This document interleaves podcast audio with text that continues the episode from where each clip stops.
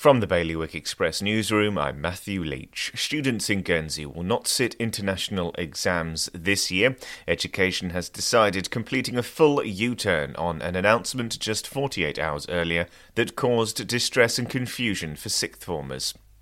An independent investigation into alleged corruption in Jersey's planning department remains ongoing more than two and a half years after launching, with the overall cost now at £41,000.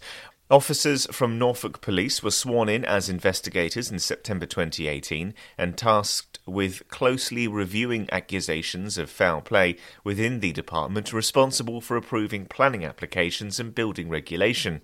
Meanwhile, the head of Jersey's financial watchdog has said that a disgraced fund manager's attempts to start a new venture in Jersey have led to the impression that the island can be used as a back door.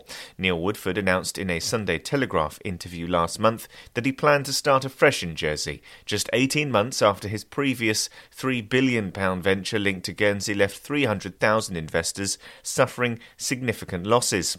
And a jubilant new homeowner in Sark has made history after becoming the first first person to acquire part of a tenement since the island's ancient property laws were reformed. For more on all of today's stories, you can visit Bailiwick Express.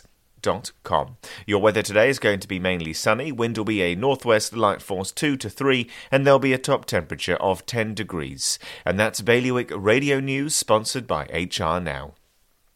HR Now is Jersey's leading provider of outsourced HR services.